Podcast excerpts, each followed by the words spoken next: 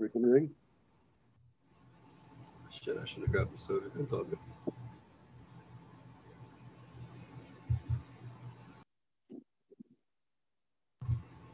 Hey, everybody.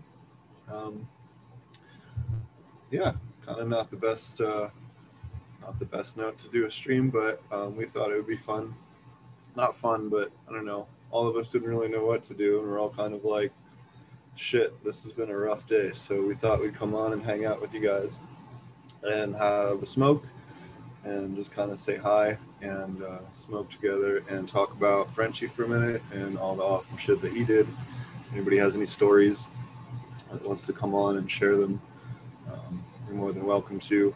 Um, uh, I'll email you the, the link to, ch- to join if you want to join us.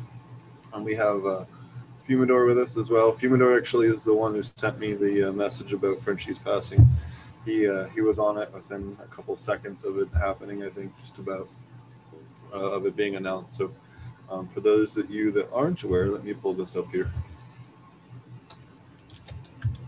We also have Zombie. Thanks a lot. Come in, Zombie. Yeah, not the kind of thing that I want to be first on. Yeah. But uh, for those of you that are unaware, um, Frenchy has passed away. Um, he passed away after complications from surgery, and uh, his uh, his wife posted this earlier today, so you can read it on his Instagram. Yeah, he was uh, uh, well liked in the community. Um, I had a blast at his class. He was on the show multiple times. Um, he was back on episode, I think, 87. I got to go back and look. Um, I forget what it was. I think it was 87. Um, anyways, uh, uh, we'll, we'll go back and, and pull that up. But he um, uh, really always went out of his way to, to try and come on. Um, when we did our 100th episode and our 200th episode, he came on and had a bunch of fun with us. And, uh, you know, I don't know. It's always fun hanging out with him and always fun chatting with him. And uh, it really is a big loss for the community. I think that, you know, think about how many different people around the world have learned how to make hash from him, watching his videos or, you know, watching the different ones that have been translated into other languages now. And, uh, you know, I, probably millions of people, if not hundreds of thousands, um, uh, have learned uh, how to make hash from him. So, you know, it sucks to, to lose someone like that. When I learned, uh, I didn't know him very well. Uh, I mentioned to you before the show, I only met him like honestly twice, but just the amount of time that he was on the internet. Like he's been on basically everybody's channel. I think he was he wasn't on the EO show, but he was on the GrowTube Roundtable and all these different shows.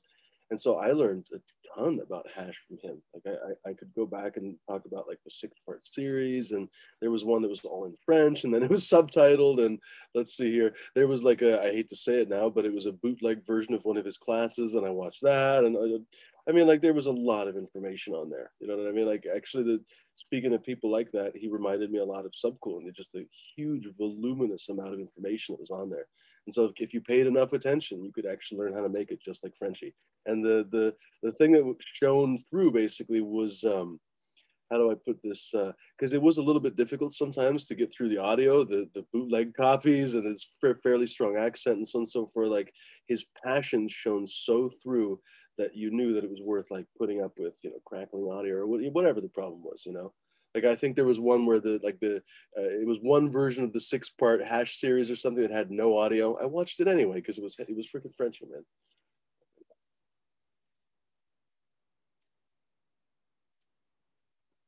Absolutely. So he was on. Uh, I was just trying to pull up the episodes here, uh, all the different ones that we had. Um, episode 79, uh, if you want to go back and watch that uh, with with Frenchy, we did a, a whole ep- interview with him. It was about two or three hours long. Uh, I think that episode was about two hours long with Frenchy. So that was fun. And then he's also in episode uh, uh, 100. Um, I forget what part of the episode. I'm kind of skipping through trying to find it, but he is in that episode at some point. Um, yeah, there he is. Uh, episode, uh, yeah. So episode 100 and episode 200. Uh, he came out and really, uh, you know, helped support uh, our show, and uh, I you know big thank you to him for that. And um, you know, just how much he was free with his knowledge. I remember a couple years ago, he released his whole class on YouTube uh, for free um, uh, in video format on 420, which I thought was super awesome. And people still pay to come to his classes. you know, they, they fell over themselves to come to his classes. And I never, you know, it was really funny taking his class finally. And there was people that had come there from all over the world and there's a couple of people that had come there and he has a had an open hash bar uh, at his classes anyone that took one knows what i'm talking about and uh, uh, there was a couple of people there that immediately went and took entirely too much hash in the first like hour and slept through like two-thirds of his class. Like can you imagine like how much you'd hate yourself if you got too high and slept through the class? I just always thought that was so funny. You imagine you're just snoring in the back of the class, or snoring in the front of the class, maybe, just all closed eyelids or half closed, nodding off. So we have some some really nice uh, rosin that we'll be smoking. I think that's uh, you know, we'll get some really nice uh, nice smokage out of that tonight in honor of Frenchy. I don't know how long we're gonna stay on. We'll hang out for for a bit, but and we'll see what other guests. We invited a bunch of people. We'll kind of see who pops in and who doesn't. I just posted the link on Instagram the YouTube link.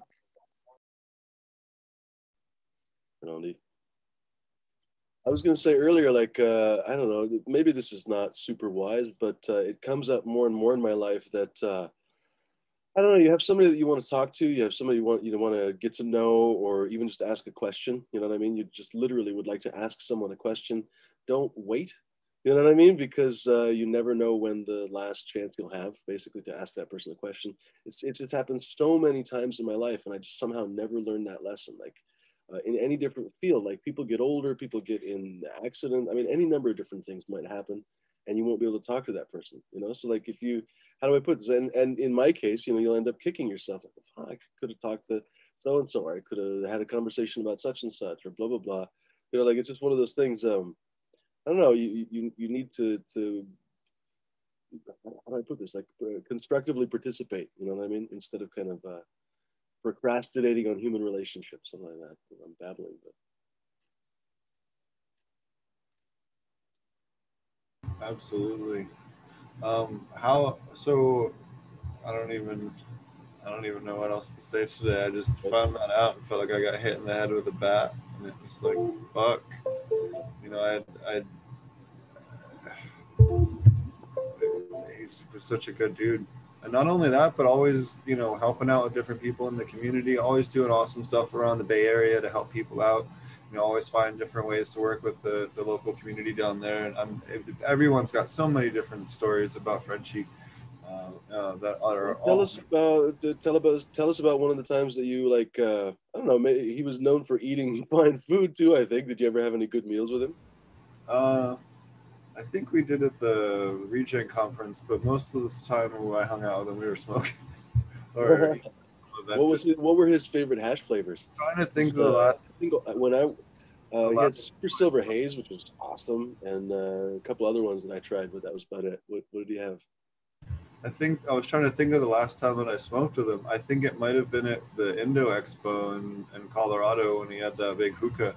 In fact, I uh, posted. Uh, well, I didn't post that sesh, but I posted a different sesh on my on my Instagram on because he used to end his class with that. But he brought that out at. Um, I think that was the last time I smoked with him. Was at Indo on that octopus rig that he's got or had. Hmm. Super fancy one. I was I trying to find a, have video of that I was trying to find a picture of it here, but I'll find it in a minute. It'll just take me a while, but uh, but yeah, but you know, uh, I think a lot of people also were never exposed to all the different types of traditional hash making methods that he helped, uh, you know, show the world and, and expose people to, especially with um, some of the different uh, ways that people break down the um, uh, the different trichome heads and, and how they did it in Afghanistan versus you know Himalayas and all different types of stuff. I know I learned so much from listening to him and his different talks uh, at the different uh, uh, events. So yeah, here. I think this is uh, the picture. No, is this it? Well, this is him setting it up, but that's not his smoking it. Oh well. This is from that sesh. So, but um, yeah, I don't know. I, I just, it's really a big loss for the community and a big loss for, uh, you know, hash making worldwide, I guess. And just, he was such a great guy, and I don't know, definitely gonna miss him. I feel like, uh, you know, I was kind of looking forward to seeing him here at the beginning of next year the, on the conference circuit, and now it's just not gonna happen.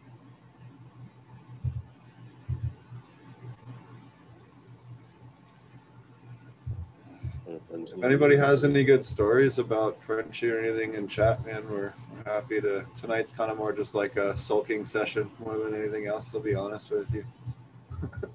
it just sucks, man. He was, you know, one of the good ones.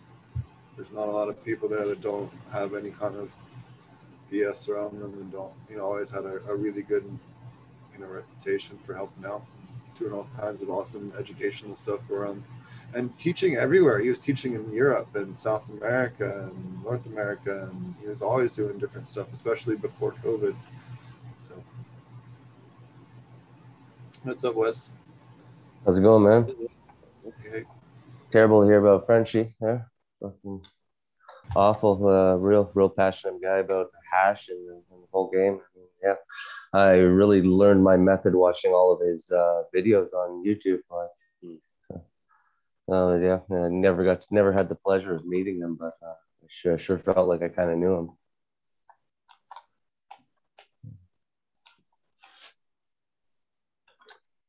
Yeah. You certainly don't forget his accent, that's for sure. But one No, of the that's for sure. that I remember him uh, talking about when I went to go teach or learn from him uh, when he was teaching uh, in his class. And I asked him, I said, Have you ever taken the bubble hash water uh, from your bubble hash and put it on your plants to, like, you know, try to take those leftover terpene stuff and, you know, whatever else is in those broken trichome stalks and feed it back to the plants? And he goes, I am a winemaker. I do not grow the grapes, I make the wine. And I just laughed. that's awesome. But it was just the funniest answer, you know? That's So, yeah, that's a completely different perspective, though, right? Like, by the way, I'm look. Probably my eyes look strange because I'm still trying to. Oh, here I fucking found it actually. Uh, anyway, um, here I can this actually. I found like three little videos. I'll show them in a second. Uh, a lot of hash makers until that point, I want to say, I won't swear to this, but I want to say basically they were kind of taking credit for the quality, and and Frenchy was coming along like saying essentially. No, we're basically just revealing the quality that's in the hash already. We're revealing the quality that was in the flower, I guess is better to say. Um, someone was saying this actually they were quoting Frenchy the other day. They were saying uh, it was that dude Bird Extracts, I want to say maybe on uh, FCP or something, and he was talking about how uh, I don't know. Frenchy taught him that basically he's collecting apples off the ground. You know what I mean? And somebody else first had to grow those apples well. Uh, they had to not mess them up. They had to do you know any number of like a complete litany of freaking things they had to not do wrong, and they had to do right preferably to get really good hash. And then he comes along basically at the very end of it and like picks up some apples and washes them a little bit and creates some hash. And that was a very different perspective. It was a very kind of um, uh, it's like loyal to the wine or something. You know what I mean? Like uh, I don't know, it's somehow refreshing. It's very old school. Absolutely. And and uh, uh, I was just pulling up here is uh, uh, oh so just on that I always liked his uh, comparison with the trichomes with the apples as well because he always explained it uh, kind of in the same thing with ripeness on the trichomes right like it could be a yellow apple a green apple an orange a red apple you know whatever whatever color apple, but you're looking for that proper size, that skin tension, that skin thickness. Like the you can tell when it's right, when it's right, right? Like it's the difference between that and just oh, it's so many weeks or oh, it's a certain color. Like it, it's more complicated than that. And it was something where, you know, it had always been spelled out to me every other way before listening to him talk that it was, you know, um, uh, you just wait until the, the, the package you know whatever many days the the flowering is or you're looking for those amber trichome heads or 60% amber trichome heads or 40% amber trichome heads or whatever right? And then to listen to him explain it that way especially with that sessile layer at the edge of the trichome really makes a hell of a lot more sense. And it helps you better understand it and you kind of look at it with a different angle and i think that was one of the most uh, important things that i learned from his stuff uh, hands down was that Apple. Imagine, I mean, uh, it's not hard for me to imagine that someone like Frenchy being on YouTube uh, was probably the first introduction for a lot of people to the idea that the hash is actually in the trichome head. You know what I mean? Like for a lot of people, like I, I didn't used to know. Like I don't know when I started smoking weed, I wasn't sure what part of the weed was the good stuff. Like I don't know. Gradually, gradually, you do start to figure it out. But at first, you're like, I don't know. Is the leaf the good part? Is the the shiny stuff the good part? Are the trichome stalks the good part? I don't know. You know what I mean? And then he comes along and basically explains the stuff to people. Uh, I can't swear that he was the first person to tell me that, but I mean, like, I can swear that he was one of the best. You know, explain the the, the waxy layer and everything else. So, chill, dude. By the way, uh, Houghton was saying earlier that uh, folks are welcome to come on and, and uh, kind of reminisce about Frenchy. Like uh, I didn't personally know the guy. I wanted to know him better. I'm just kind of bullshitting about him. I did have three little videos here Oh, uh, share screen. There we go. Somebody's always managed to fuck this up. Okay.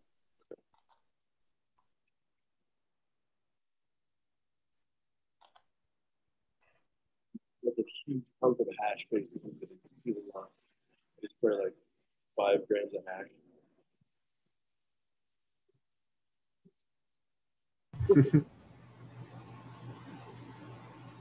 yep.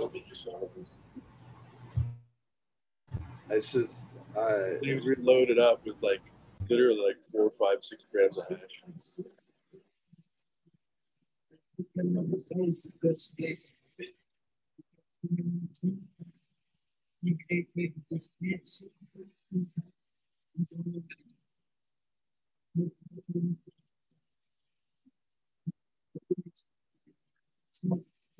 I guess audio is not uh you you have to do in the share. There's a button that says share computer audio. Pardon? You have to click share computer audio when you share. Oh, if you, it'll come in clear just for future reference. That's all right. Well, then let me stop sharing and I can maybe do that. Uh, people in, in chat are asking for the link. Oh, Robert, uh, here. Uh, uh, I'll throw. Uh, they could DM me on Instagram, for example, or whatever if you want. There's a link open. There.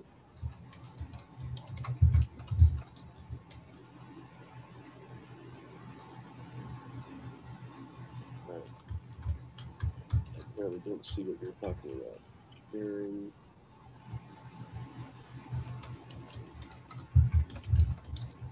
Yeah, sorry about that.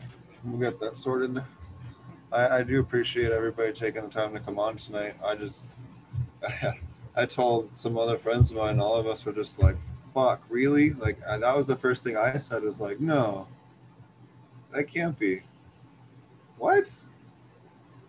Right? He's not, he wasn't that old, you know? But stuff happens. Maybe some kind of a surgery, something like that. Yeah, complications in surgery or something. Yeah, that's what they said. So that's uh, look through the sharing options and settings. Where am I missing the freaking setting for audio? When you share, it says share computer sound, bottom left, little checkbox.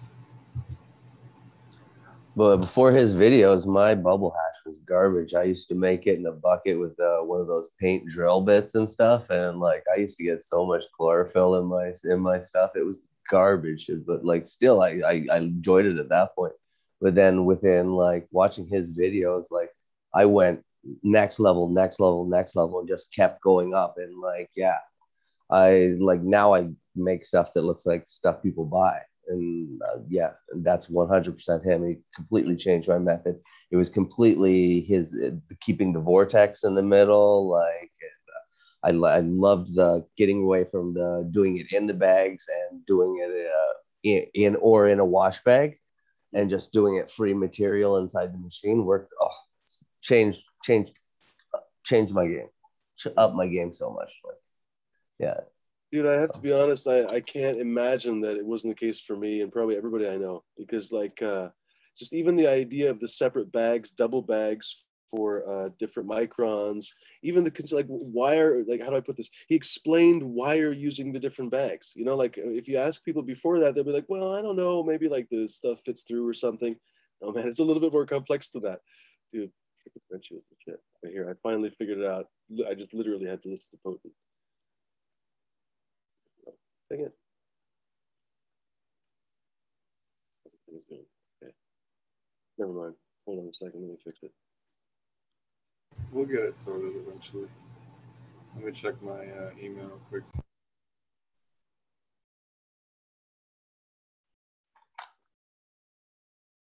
Yeah, man, he, had amazing old stories too about going up and making jars by hand in the hills and like only making the finest stuff and only paying the people that worked for him to make the absolute best creme de la creme stuff. And he only wanted the to take the finest out of the out of the hill. What a yeah, what a connoisseur.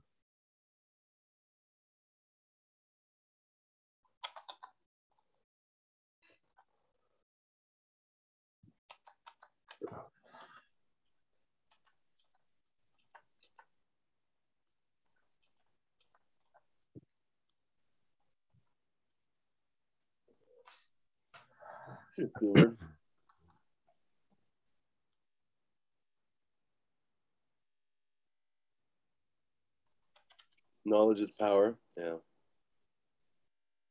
I really appreciate it. Another thing that I meant to do, I meant to take his fucking class. Like, how stupid is that? Like, I was like, oh, it's, you know, basically last spring, I was thinking about taking this class, and then the freaking, you know, COVID hit you know like because his classes sold out fairly quickly and i actually had the option. I remember one time like uh, i think i got an email and his like his uh, email list or whatever he's like oh we have three spots left blah blah blah blah blah. Could totally sign up and i didn't you know. Happens uh what? That did show my name and password oh um the i think we have the uh uh,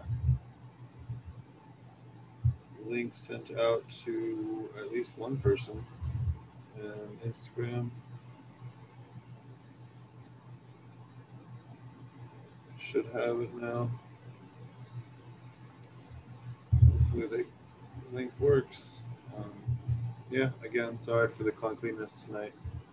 It's kind of uh, going over stuff. I thought it was a great uh,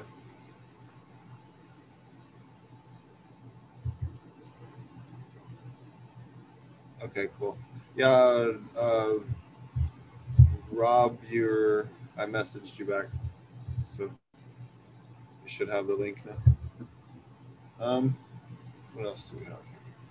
Um, so I also thought it was interesting too with the ripe. You know, I didn't know about the ripe trichome heads, what sizes to mix for my rosin and all that stuff. You know, I hadn't thought of mixing everything from 45 up to 160. Uh, I had always separated the 73 and the 90 and pressed that separately. So there we go. Uh, dimensions of ripeness talked about, right? Yeah. yeah. That was a really interesting concept. Uh, how do I put this? Um, same thing when you shake that apple tree. What's up, Captain 420? When you shake that apple tree, the ripest apples fall off first, and then the next ripest, and the next ripest, and the next ripest. And then you finally have to really shake that tree because the stuff isn't really ripe at all. It's it's the green uh, uh, apples interesting metaphor. Like, how do I put this? Uh, I don't know. This is not a very revelatory statement, but I found it to be fucking true. Like when I washed my hatch, like the first wash was the best.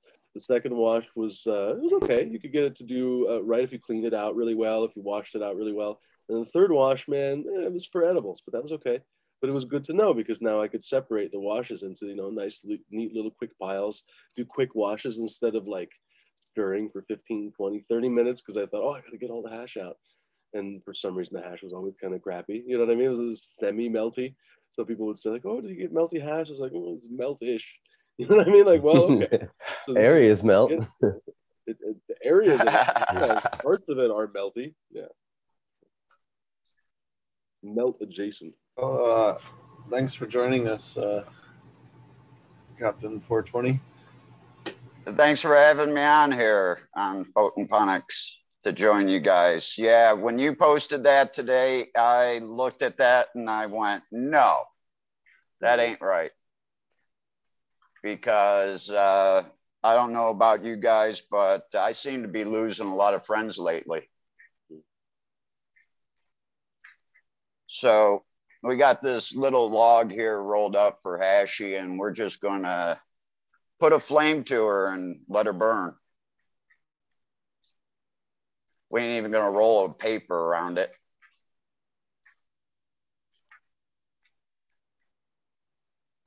But yeah, I met uh, Frenchy in Amsterdam back in the early 2000s and didn't get to hang out with him much and really talk with him on a personal level. But, uh, you know, the guy was a great guy. He was happy and like you kind of said, he really didn't have a bad word to say about anybody. And that's kind of rare in this uh, profession anymore, especially with breeders. But when you posted that he, you know, he had passed away, I, my heart dropped again because yeah, he taught me how to actually turn my hash around too, because it was shit. I'll admit it, you know. Sometimes it would come out good, and then sometimes it wouldn't. And then I met Hashi, and then uh, things turned around for me. I think things turned around for a lot of people after meeting him. I know I definitely learned how to clean, you know, wash the trichome heads off and that whole method of working the hash and in the bag and rinsing it out that way. I, you know, that was kind of the piece I was missing from to clean my hash and get those really, you know, really, really clean heads.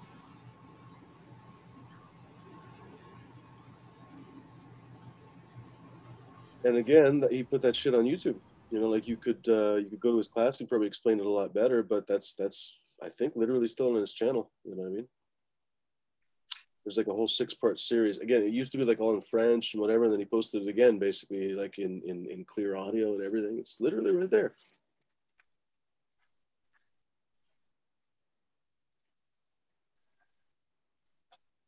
Yeah, I'll have to pull up the the links here. I'll make sure they're in the in the description.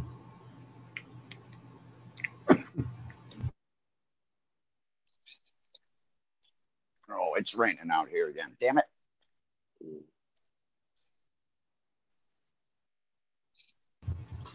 Yeah, if anybody has any other, anybody else has any stories in chat that they want to come on and share, they're more than welcome to. what I liked is, uh, you know, if you had if he had the time, he'd sit sit down and he'd teach you and you know that's uh, that's what we're all about really is sitting down and teaching. I think that's why you guys do these podcasts and everything else. And i appreciate it.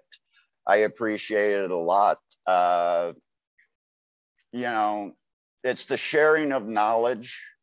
It's the sharing of the love of the cannabis plant the whole plant and what it can do for everybody and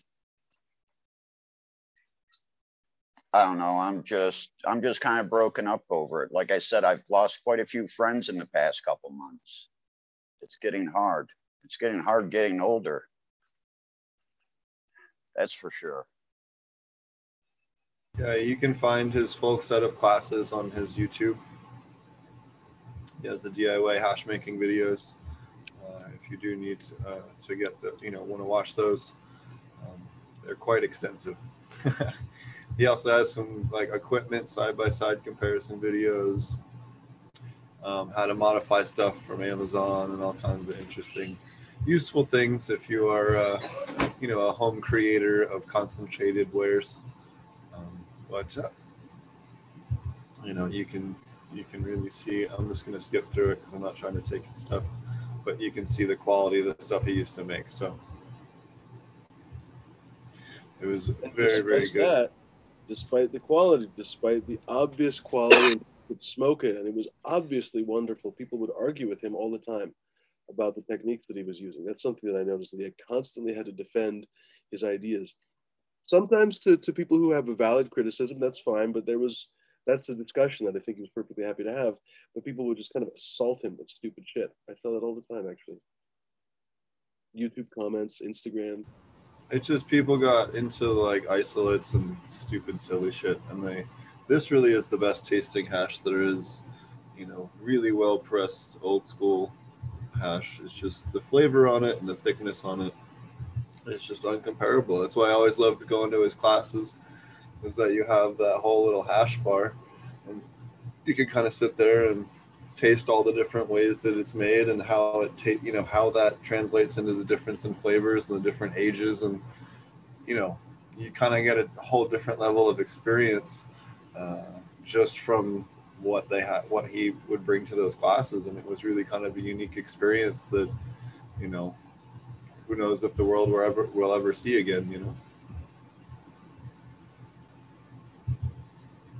He was one of those dudes actually that had the experience, kind of like uh, our friend uh, Clackamas Coot, who actually traveled to. Uh, in fact, Coot was talking about this the other day. He was talking about how like Nepalese strains probably grow a little bit differently than a lot of people think they do, because a lot of people haven't even been to Nepal. He's been to Nepal, and so Frenchy famously had been to India many times. He went and harvested hashish there. Uh, first, I think he went and learned about it, and then he went and actually like year after year after year harvested. I think he grew it too with the farmers. So you had like just like Mila, just like another person we know, like had this intense hands-on understanding of how and why the hash was the way it is. Like not just something that he might guess, like, oh, I think this might be better, and let's now tell everybody. But he actually like understood and had different perspectives from uh, families who've probably been doing it for literally centuries, like hash families that have probably been doing it for actual centuries and have refined their techniques and refined their techniques. And here comes this French guy I'm going to do it better. And they probably argued with him, you know, back and forth. So I don't know. I'm just trying to say, like, he probably had uh, a much deeper perspective on that stuff than people could really realize, you know, like a, a lifetime spent with that hash. It's, I don't know. It's just, it's interesting to, to think about that. Not, not just like he started it five years ago and got really into it, but like he's been, he's been into it for like 45 years. He's traveled the world. He's gone to Afghanistan and Pakistan and India. That's different, man.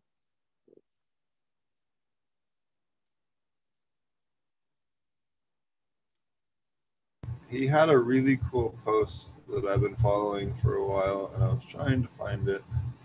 Give me a second.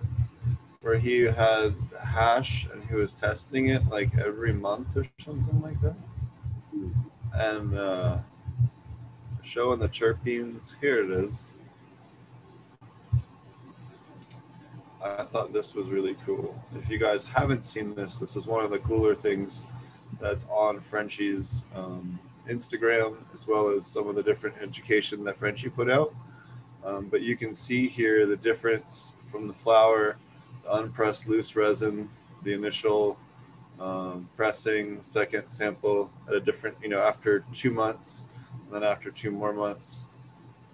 So you can kind of see how the terpenes and, um, you know, well, this one's cannabinoids, but he also has uh, terpenes as well. So you can see the terpenes and how they change and how those monoterpenes become sesquiterpenes and how they increase as they age. And you can see here the peak was after about two months.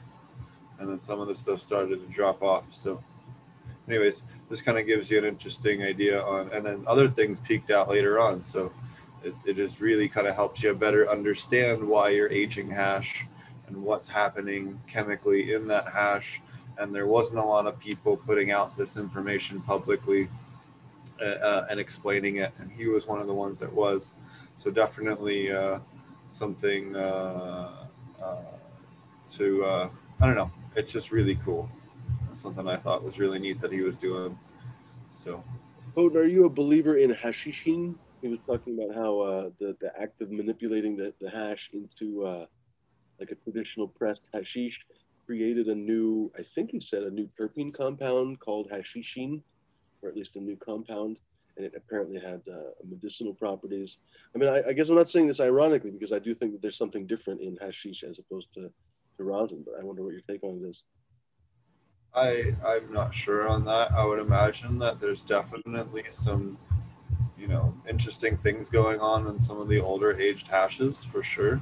But remember, like what he was talking, I remember when I was taking his class that they were doing a lot of these strains, um, or a lot of the harvests, and letting them age for you know seven months, nine months, twelve months before they take the resin heads off. So, you know, those resin heads kind of matured on those trichome stalks, and who knows if that played a role in how that works. Who knows if there's a microbe that was also like involved? Maybe that's the reason why Lebanese stuff tastes different than you know Moroccan stuff. Who knows, right? Like a lot of this stuff hasn't been figured out. But I don't know. he was one of those guys that was asking questions. You know, somebody has to start asking the questions. And uh, how do I put this? Um, I don't know. It's it's an inspiration to have somebody basically ask, why does it taste good? How could it taste better? Uh, how could it feel better? How could it be better? You know. I've, I've been, I guess I am just going to keep talking randomly. Like I've been really drawn to, to cannabis people that are like that, you know, for example, Subcool and, and Frenchy, two guys who have passed on, I think way too early.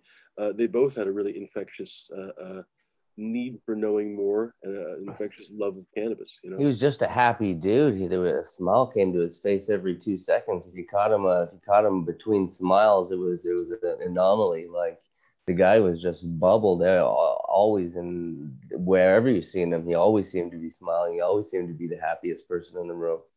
No, he's a, he was. It's a great loss to the community.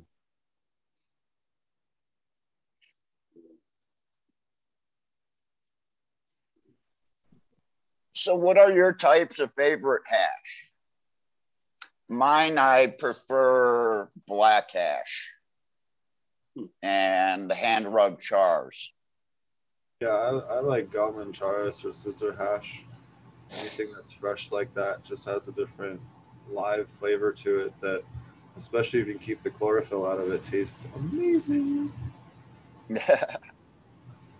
And the hash that I'm able to get here in Thailand is from Nepal. And I think the Nepalese hash, at least what we get here in Thailand, is uh, it's too light for me. I like that heavy, heavy flavor. I like that heavy smoke. This is more of a lighter smoke, uh, almost more of a sativa high a lot of the Charas strains, though, they're real long growing. Like Bob was talking about that on the show last, uh, on the podcast, um, uh, about how long, you know, they'll get three or four rubs off of those plants before they chop them. You know, some of those sativas, they're growing for so long, they need some kind of way to generate revenue to justify growing that over the the shorter term t- strains, right? So they have to pull at least a little bit of income to like pay some bills in the meantime. So that's kind of you know that part of how that got started. Um, at least that was how it was explained to me. Um, but Bob was talking about that uh, just last Tuesday uh, or Thursday, whenever. I know I support some people in Jamaica, that's for sure. Because by the time I got to Cleveland, it was about 9,000 a kilo. And that was 1998.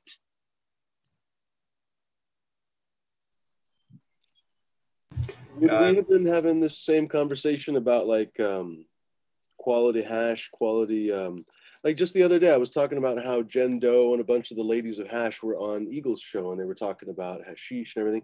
Would they have been able to have that conversation if it wouldn't have been for Frenchy? Do you think?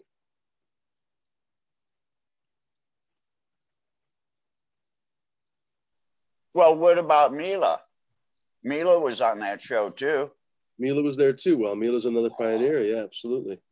Yeah. So I think so because that show was kind of all about Mila. Right on. Actually, you're right. Shit.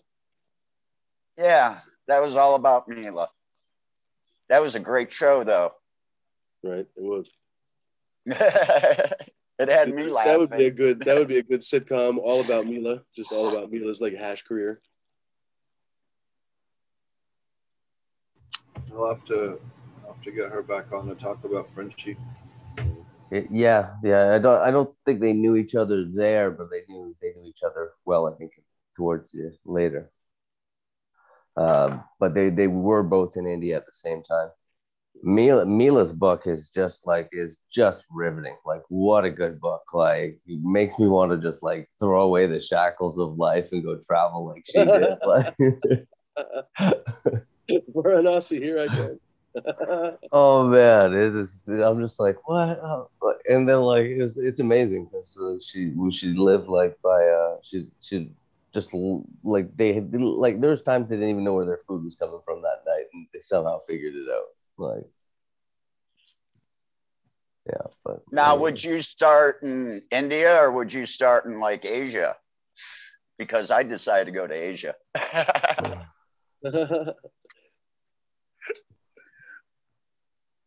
Good question. Shit, I don't even know, man. Uh, Asia, uh, India has more curry. You like curry? Mm, yeah. No. no. Well, then stay away from India. Shit, it's gonna be disappointing. I was gonna say, do you like rice? Well, you're kind of fucked either way. If you don't like.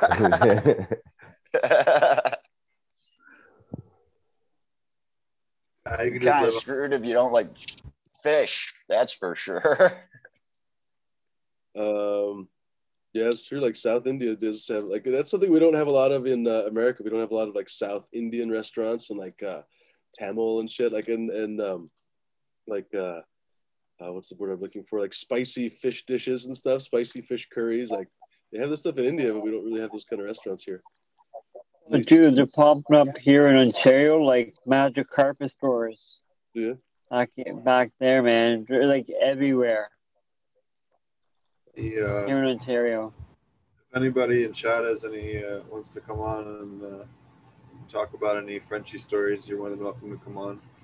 Or you're, uh, I don't know, kind of the just the point of the coming on, having a nice smoke sesh, talking about Frenchy and hanging out and just all the different stuff from him and the different talks that he's given and all the different cool stuff that we've had the pleasure of uh, learning from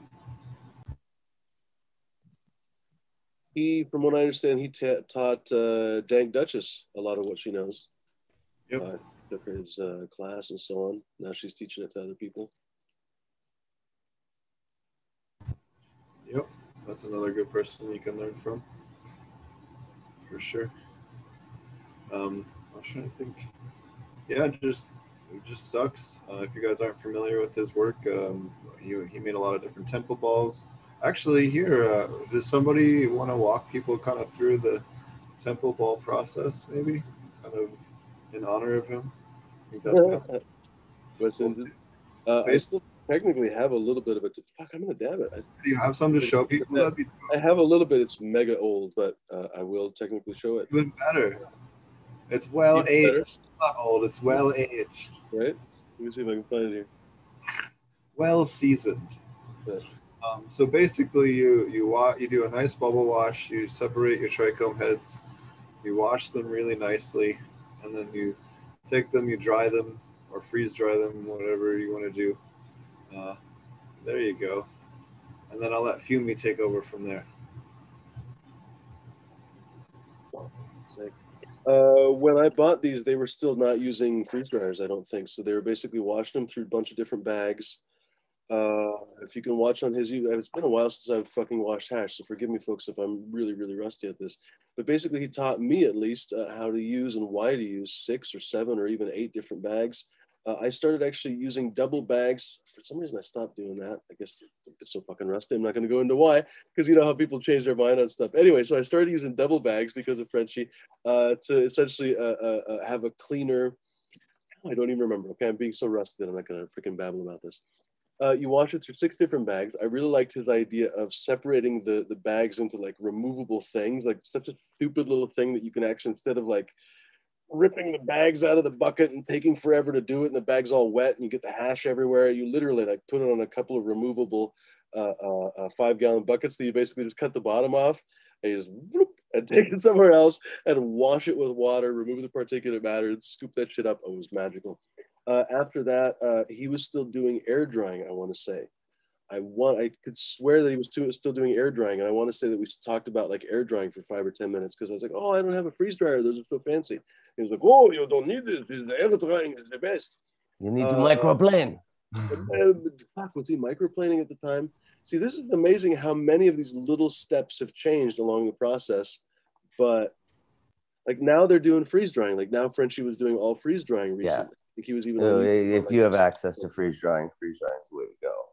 But microplane works great too. Why I've was it doing freeze all I ever do is macro, microplane. There was a specific reason. Dude, I don't even remember if he was. Wes, take it away, man, because I'm butchering it. Was he doing microplaning after that? I, I don't. Well, I, I, I, I, when I saw him, he was freeze drying, so he was already doing that. But he explained how to do the microplaning.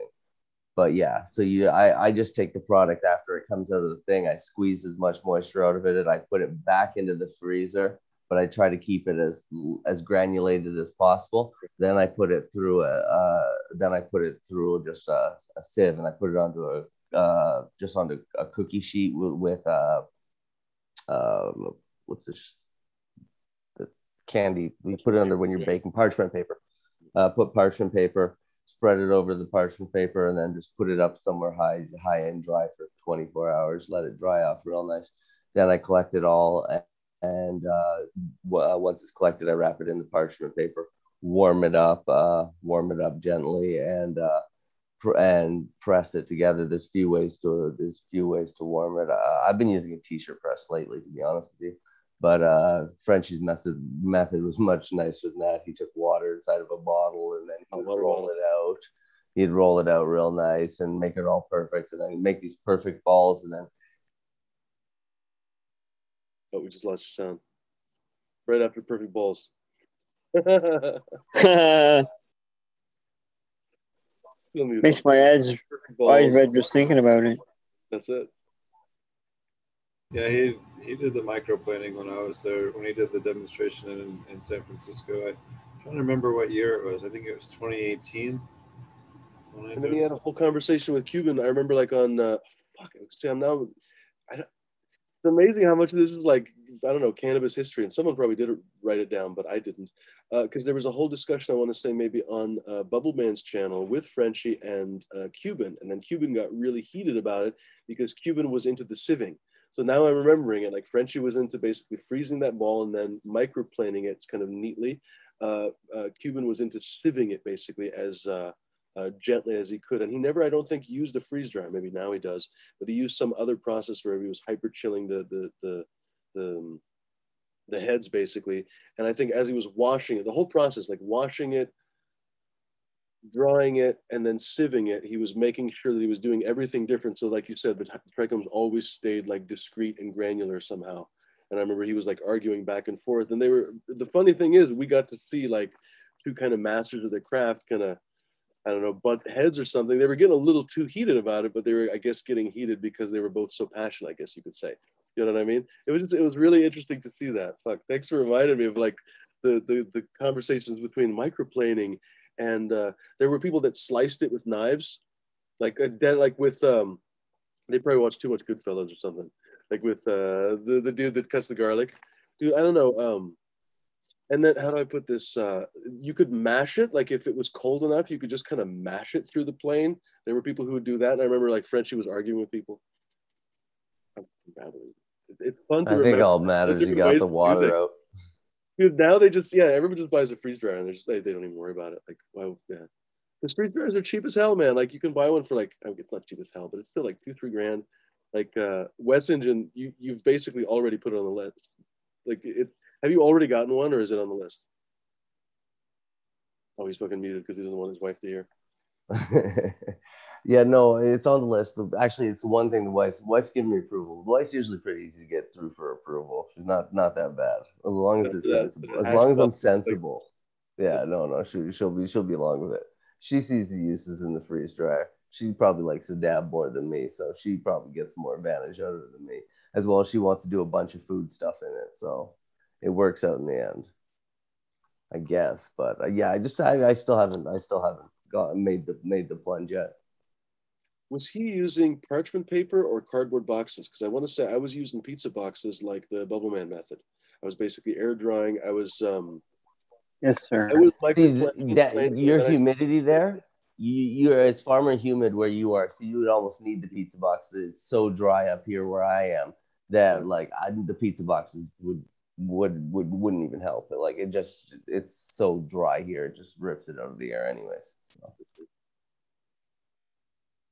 and that was it. Like for the Northwest, the pizza boxes worked great. I remember people, I, I uh, you know, made fun of them and, and said it was stupid and and you're just going to get mold and blah blah blah. But I never had any problems. Like honestly, it worked really well because the the pizza box it seemed to have a little bit of a desiccating effect, but just a little bit. So the hash would take like three four days to dry, and it was like perfect. Because right after that, it was just this nice. Um, see, mine will dry overnight here. Mine will dry overnight. Yeah, overnight it'll be bone dry in the morning. And then so now, like I completely forgot this. Holy crap! Like you could collect that, and then basically, uh, most of the time, I have to be honest, I would just smoke it. I would just put it in a Yeah. jar. and I would just smoke it. You could basically like, um, how do I put this? You could freeze that. You could even skip that. Pro- no, I guess you couldn't really skip that process. With the air drying, you still basically have like a like a warm hash. Like I guess if you kept it cold and sieved it, you could do it some other way. But with with my method, I always had like a warm hash. So uh, I would basically just, uh, I guess the times that I did press, I didn't press that often. I have to be honest. I'm not, I'm not speaking for super expertise, but I pressed maybe half a dozen times. Uh, I pressed it between like hot plates. I want to say I had like, um, what do I have? Dude, it's been so long. I'm not gonna babble about it. Yeah, honestly, I just, I kind of, I focused more on the the, the hash after I dried it. And You, you know what I do? I do a lot to pr- well, press it a lot with my coffee pot. Just my, Ooh, my my right. coffee pot. Yeah, just take it off and just like put it on the put your your stuff in in the parchment paper, well wrapped up on the counter, and then just one side, the other side, one side, the other side. Dude, I tried the hot water bottle, but for some reason my hot water bottle kept coming open. it's the most annoying fucking thing. Like the cap would, and I'd try another bottle, and that cap would come open. I don't. Yeah, that'll ruin it. I know. Basically, he got a hot water bottle and like an actual like a bottle filled with hot water. So like in the sense, like literally a bottle filled with hot water, and would roll. You want a hot rolling pin, is what you're try, trying to achieve. I mean, that would be the best. Like honestly, like a piece of glass. I almost dropped my fucking Frenchy hash. Uh, like a big thick piece of glass, like a glass rod or something. You just heat it up to 110 degrees or something, 125 degrees. I think that's what it was. It was like 125 degrees. I don't even remember what temperature it was. Anyway, warm enough that you're basically like kind of melting it, but not super duper melting it. That's Basically, idea. boil the water, pour it in the bottle, and you're good to go. but it also has to be. Well, no, he was using a towel on his hands, I guess. Yeah, he was He was using not. towel. I remember thinking like, dude, OSHA would not approve this in like a hash facility. I remember thinking like, there's gonna have to be a better way than this in like a professional hash facility. True, true that. Probably Dude, not. that's how you know you're getting older when you think like, oh, that ladder is unsafe. Like, that's gonna fall over. That door is ajar. Speaking of a jar, I have a jar of uh, French PSOP. This is a super silver haze uh, from, dude, this is probably from that 2018 Emerald Cup that I saw. I guess we can see that video in a second here. I was probably just like uh, 10 minutes before that to the right of the camera talking to his wife. And I don't know, a few minutes later, like he was talking to somebody famous because there was like 10 people around that person that he was talking to. Uh, and then after he was done talking to them, he turned around and talked to me. The nicest fucking guy. He talked to everybody. Like I remember he said, "Oh, what kind of strains do you like?" and blah blah blah. What flavors do you like? And such and such and such and blah and blah blah blah blah blah blah blah. He treated me like a person, you know. Uh, that was something that I noticed. Uh, that's something actually somewhat rare. I have to be perfectly fucking frank about this. Uh, like there are a lot of um, there are a lot of people who will very openly think that they're better than you in in cannabis and, and life and everything else. It's actually rare to basically walk up to a famous cannabis person and they just talk to you like a like anybody, you know. I don't know, but maybe you guys don't have that experience, but like, uh, there's been many times where I've basically seen like, oh, this this person doesn't really see me as an equal or as like human being. I'm just a customer or whatever, you know. You experience that a lot, a lot of different places, not just cannabis, the cannabis realm. There's people like that everywhere, unfortunately. They're real people, are they say, hard to find. I'm gonna take this dab of um, aged hash so I can take my foot out of my mouth. Can this appear on camera? I don't know. Um, so the outside is brown, but when I crack into it, freaking manicure my nails before the stream. But anyway, if I crack into it, uh, basically it'll be quite a bit blonder. Let me do it without dropping the jar everywhere. It should anyway. I mean, it is a lot older now, but it should be quite a bit blonder on the inside. There, I can see quite a bit. So you can probably see on the dab, but turn it.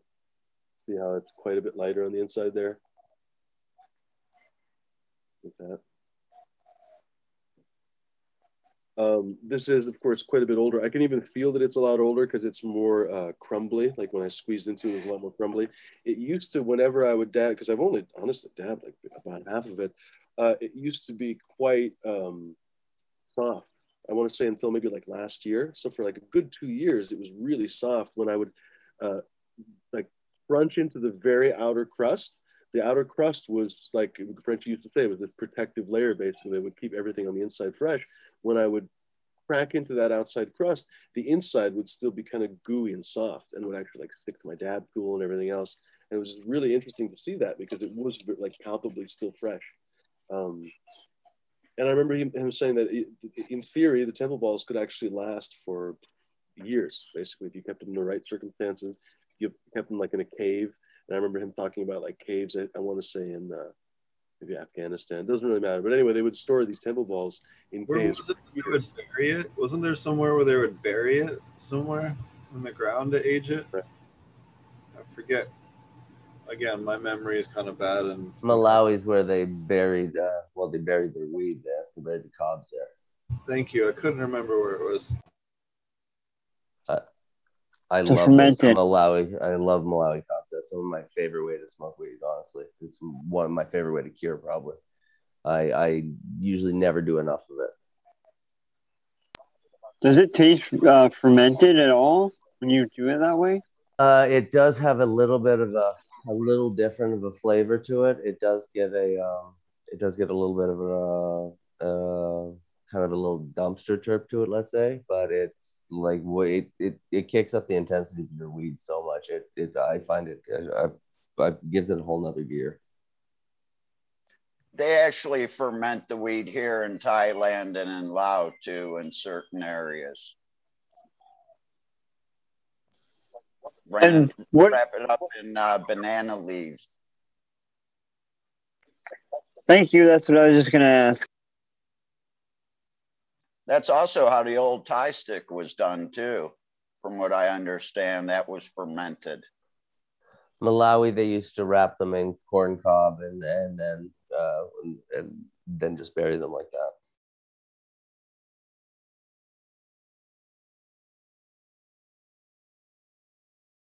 Shit, man, it makes me want to try some, do some of that this year. And I agree, Wes. You know, you kind of said like a dumpster terpene. Yeah, it's a little bit. Uh, I feel to me it's more of a darker, a little bit heavier of a smoke, a thicker of a smoke. So it's uh, something that you want to watch. It will uh, expand a little bit in the lungs, which I always enjoyed.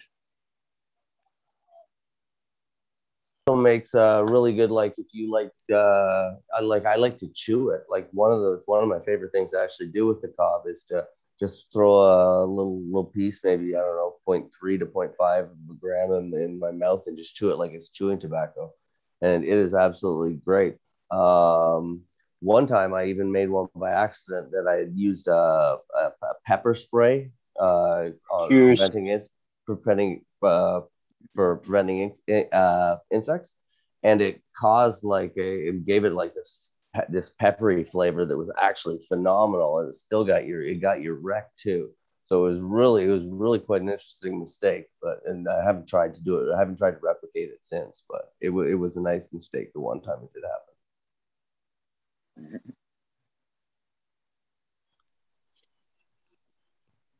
By the way, this uh, dab is um, was delicious, uh, but it definitely has aged a little bit. It's a lot darker flavor, not as much of the bright like um, kind of pininess.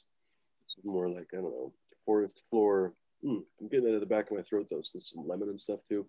Uh, but it's definitely like a, a subdued, older super silver haze. It was so bright and delicious when I got it at first. It was so nice. Really tasty. I remember, by the way, that he had um, at that Emerald Cup, he only had seven or eight different hash flavors, and they were from two different farms. And so, uh, and he actually explained that, like, well, this is the such and such. I can't remember all the different strains, but he he honestly probably had Blue uh, Blue Dream for as much as people make fun of it. He had, and he was like, oh, it makes good hash.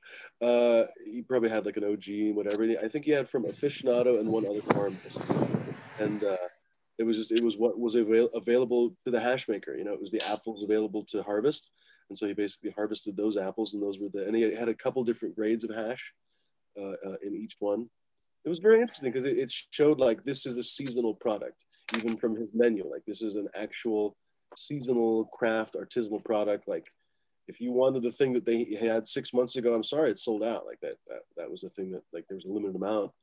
You can't always have it. You know, if you want it, you should buy it now. Dude, it was, it was really interesting to see that, honestly.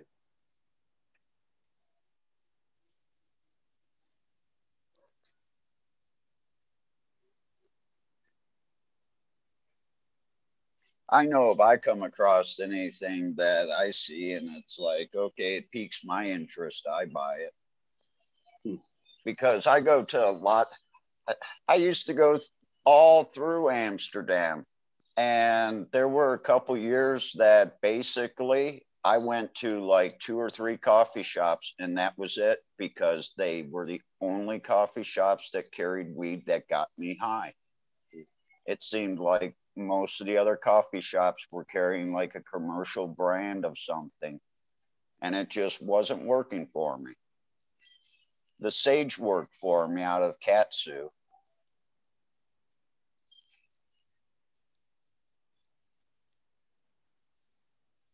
Hoot makes fun of sage he's like why would you want sage and weed that's like a lot of ontario government bullshit stores here and all this products aren't no good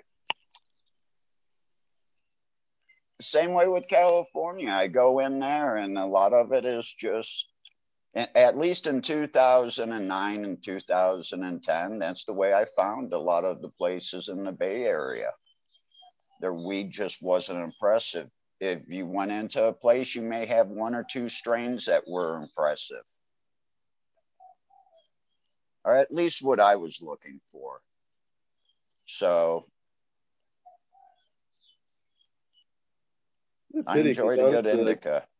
Yeah, like, I was just thinking to myself, like, uh, how many people, like, it wasn't just hash. Like, everywhere he went, I imagine, because uh, you were talking about he was at the, the Regen conference and everything. I imagine everywhere he went, he would explain, like, a love of craft artisanal weed more than anything, you know? Like, okay, he'll explain it to you in the form of hash, but like now suddenly you understand, oh, okay, this is what it is to really appreciate flower or even wine or anything else you know like i don't know how many times in your life have you thought like oh I, tons of my friends will say like oh i don't know I, I would like to like wine but i don't know what there is to like about wine and a guy like Frenchy comes along and actually explains it to you there's your microplaning answer hmm. i knew i had the picture somewhere it just took me a minute to find it i used to microplane and then i started sieving and i think probably even though cuban was kind of uh, I don't know. He was a little. He was Cuban, man. He's a little. He's a little abrasive, you know. He's he's one of those guys. But uh, he kind of convinced me. I think I might have even already been on the the the freaking sieving bandwagon before that. You can see. Uh, you can see everybody piled around him with the hot water bottle and the gloves on, rolling the uh, rolling the hash. I'd be gathered around him too, saying, "Yo, Hey, buddy, how you doing? And so the idea that you would you would press that um, for sort of an unspecified amount of time, that was I think part of the that maybe he taught more about that in the class.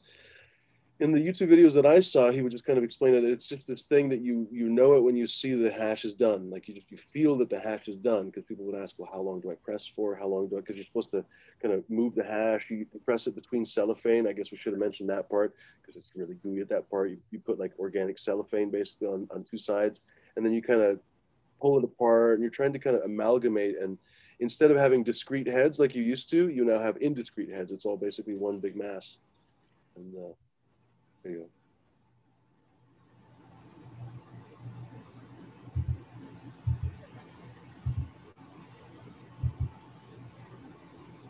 Anyways, but like you Yeah. would press that basically for some amount of time. It could be a few minutes could be 20 minutes could be a half hour and then basically that ball would be uh, would be ready it would be hash and i mean you could see it you could see it happen. Like if if you've ever pressed hash like you could see it actually transform when does it transform i i'm not exactly sure but it does transform at some point interesting to see it uh, you can see they did the different number of pressings and all the different uh, rosin head gland sizes and stuff, so you can see the difference. That's one of the things I always like for for splicing up really good strains. If you're trying to figure out, you know, you got it narrowed down to one or two, you split it up into the eight or 12 bag set and then rosin press each of those and then taste each one. You can kind of get each of those slices of the flavor profile. I always love that concept for trying to really, when you're really trying to analyze what's going on. And he was, uh, you know, anyways. Dude, I don't know if anyone else even talking about that kind of stuff. And I remember people making fun of him. He came on uh, speaking of Subcool again. I guess I keep uh, saying it, but uh, Subcool had a great channel on YouTube, and he would bring all kinds of fun people on there. And he brought Frenchy on all the time. And every time Frenchy would talk about that kind of stuff, people would give him shit in the chat. I don't know why, because I mean you're talking about the experts here, but That's the one of the people that smoke too much hash. yeah, knock the fuck out. That's great. Dude, and that hash is strong, man. It's it's uh it's a more full spectrum effect somehow, especially more full full spectrum than like rosin or distillates for sure. Um, I don't know, just it pulls out more of the plant somehow. And then he was always saying that there's that hashishene compound that is created uh, through the kind of uh, uh, attentiveness of the hash maker, the pressing and everything, the heat.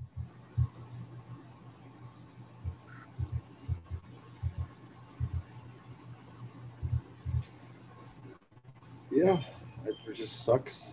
It really was one of the, the coolest people uh, around as far as uh, a lot of things go, and there aren't a lot of people like him left in the industry.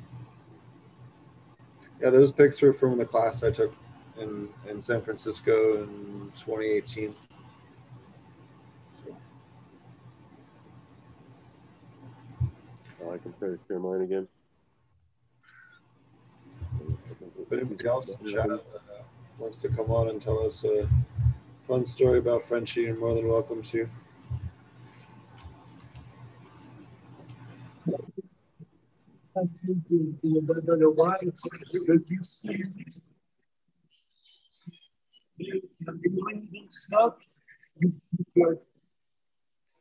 Is the audio coming through this time?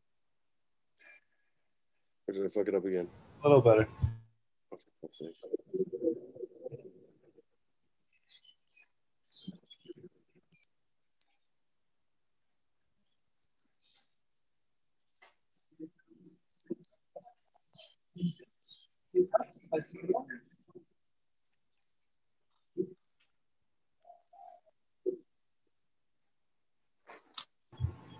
So someone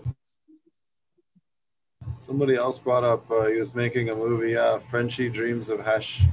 Uh, I actually have that pulled up uh, after. I'll, I'll, I'll throw that up after, or the the link to that.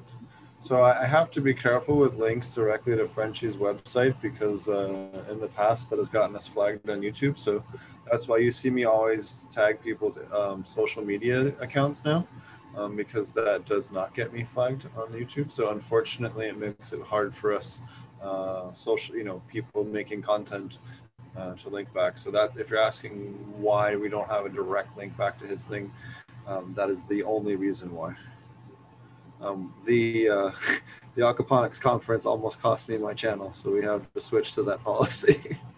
so, although we won all of our partitions, but it was a scary couple of days there for a minute. So, got to be careful YouTube is, uh, YouTube is fickle, and when you say that it's uh, Frenchy's website or something, people might, might have the impression that it's Frenchy's fault. It almost certainly it isn't but he probably has some legal representation that has now like thrown him in in basically with a bunch of other people in, in I don't know some like legal representative. Oh, I can't think of the word right now. I guess I'm stoned from that fucking dab. Anyway, uh, how do I put this? Um, it's it's uh, it's not even that. It's that like it just looks at his page and goes hash. There's stuff for sale. That's it, and so it flags it. So it's the same thing. Like we had the same issue with Breeder Steve and some of the other people that they're they're not selling anything on their website. It's just like a social page about how to like contact them if you want to do, you know, it's basically like a digital business card. And it's it flags it. We had the same issue with um, Mammoth P microbes. They got flagged. We had uh, uh, a whole bunch of just random shit. But now that we hit 10,000 uh, uh, subscribers, they actually get back to me like instantly when I have petition stuff. It's within like an hour. It's fucking great.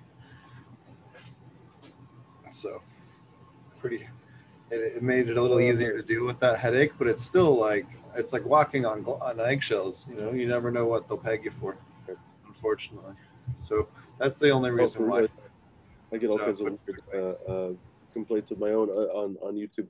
I was thinking about like how uh, it's very difficult to even use uh, music that someone has allowed you to use because their representation might be through somebody who hasn't given you permission. So even if they, even if the artist says yes, please use my music, you'd have to get permission basically from their lawyer. Yeah. So this is the somebody mentioned the uh, the docu series. Yes, Frenchy was, was working on this. I think he, I think some of it's out already. I'm not sure. I honestly don't know um, but I think that at least part of it is I know it takes you right to a YouTube channel, so uh, I don't want to play it and then have it get auto caught on something, but uh, you can definitely check that out. And if you haven't checked out his website, um, definitely check it out. You can find out a lot more about him. Um, find out dispensaries that carry his products. I always laughed every time I saw it. I'm sure they could use a little, a little help right now, so to make sure those all, all sell out. Help out uh, Madame Cannoli. And then, uh, well, obviously that's going to be. Um, so you have uh, all different types of videos and stuff on here. Um, you know, whatever with the YouTube stuff.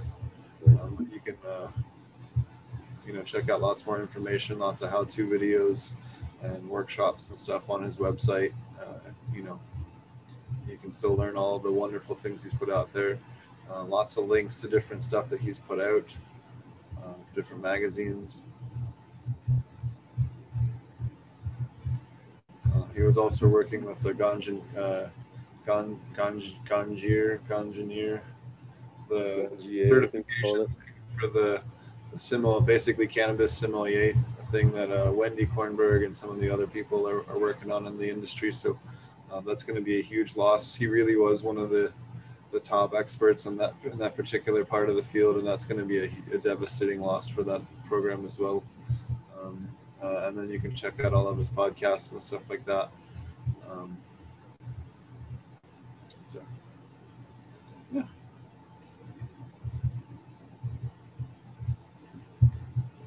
I remember him talking about phenotypes too. That was one of the first times I think that I'd heard a hash maker talking about the benefit of certain phenotypes of strains.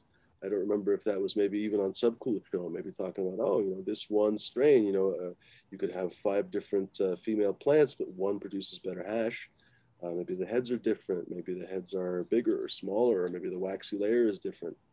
It's an interesting thing to hear somebody say got a bunch of great links to different great hash books as well uh, on his website.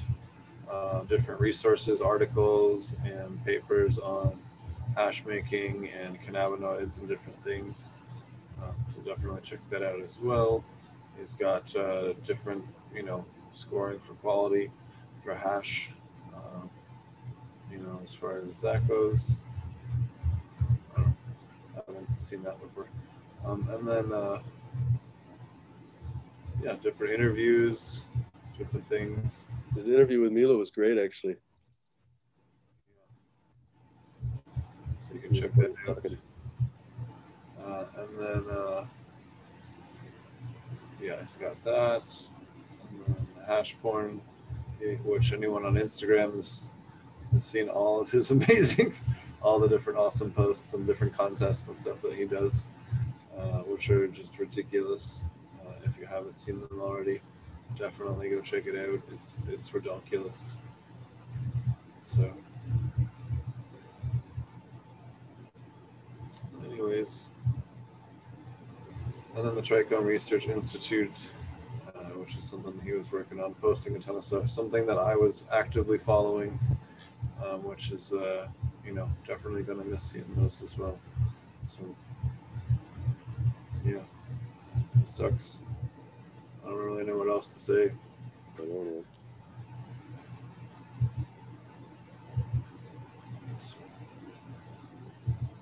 Thanks everybody for joining us in chat. Um, again, if anybody has anything they want to come on and share, uh, let's see here. Yeah, we're just kind of remembering the guy. So Did you have? have real stories coming up? Did you get anybody? Did you check your Instagram?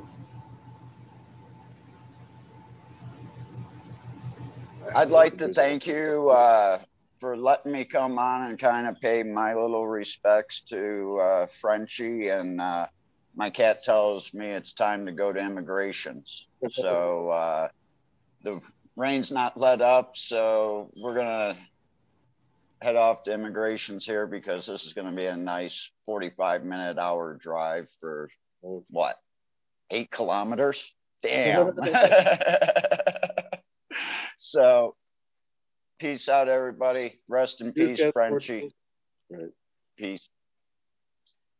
Good, dude.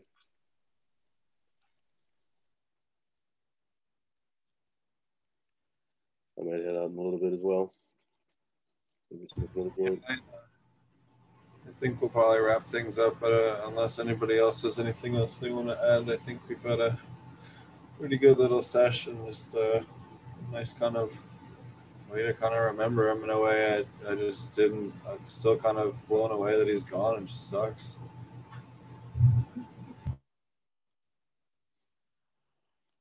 Yeah, it's, dude, it's a loss for even people from a distance. Like I'm, I'm actually sad. I didn't know the guy very well, so I couldn't think of him as a friend or anything like that. He wasn't my personal friend. I don't, I don't feel like he was my father or anything like that. But I'm sad because I know that uh, I personally was influenced tremendously. I guess for the last year or so, I haven't made a lot of hash, but I used to be really into hash, and dude, I was watching everything that I could find from Frenchy for dude, a couple, three years on YouTube, and there was a lot of it there there were a lot of articles. He's popped up on all kinds of stories everywhere. Like, the guy's a legend in any possible way, and people will be talking about his name, I think, for a long time to come. So it's just unfortunate to, to be around like the day that someone passes away like that. You know, I, I know he was working on his autobiography too, so I wonder how long, how far along he got in that. Hopefully, he's hopefully he's pretty close to closing the closing that off.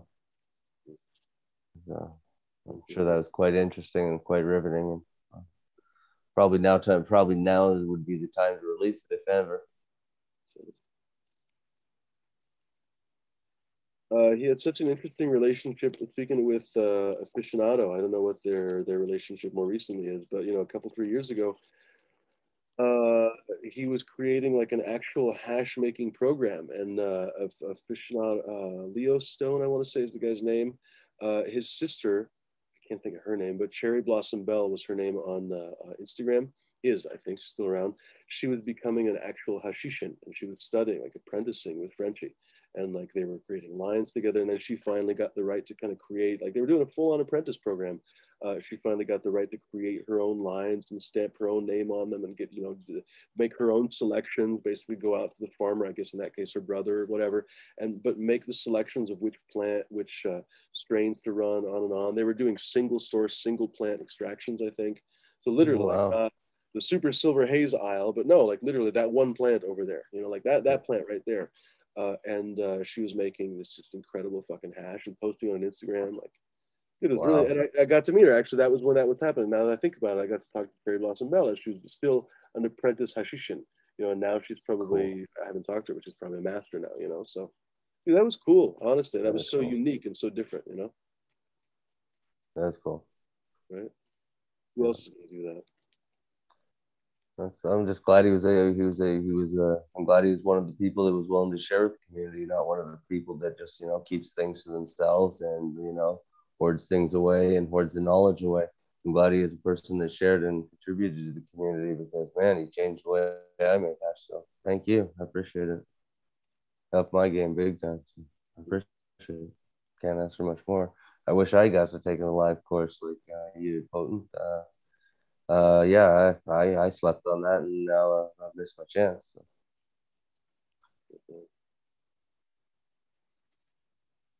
Is, dude? Yeah, it's it's crazy how people can be here one day and the next day they're just. I know again, this was super unexpected. Nobody, nobody expected this at all. And for those of you who are just catching this late, um, uh, Frenchy Cannoli passed away from complications of, I guess, uh, after surgery. So unfortunately on, on Sunday. So yeah. Well, um, I think we'll wrap it up. Um, I'm gonna put up a picture here real quick.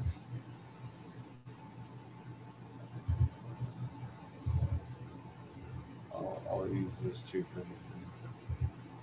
Um, we'll kind of close with this, but yeah, um, this is the, the picture that they posted from the post today. We'll kind of end with this, but thanks everybody for watching. Um, we're not going to plug ourselves. It's not the point of this. This was just to come on and say thanks, Frenchy. Um, you taught us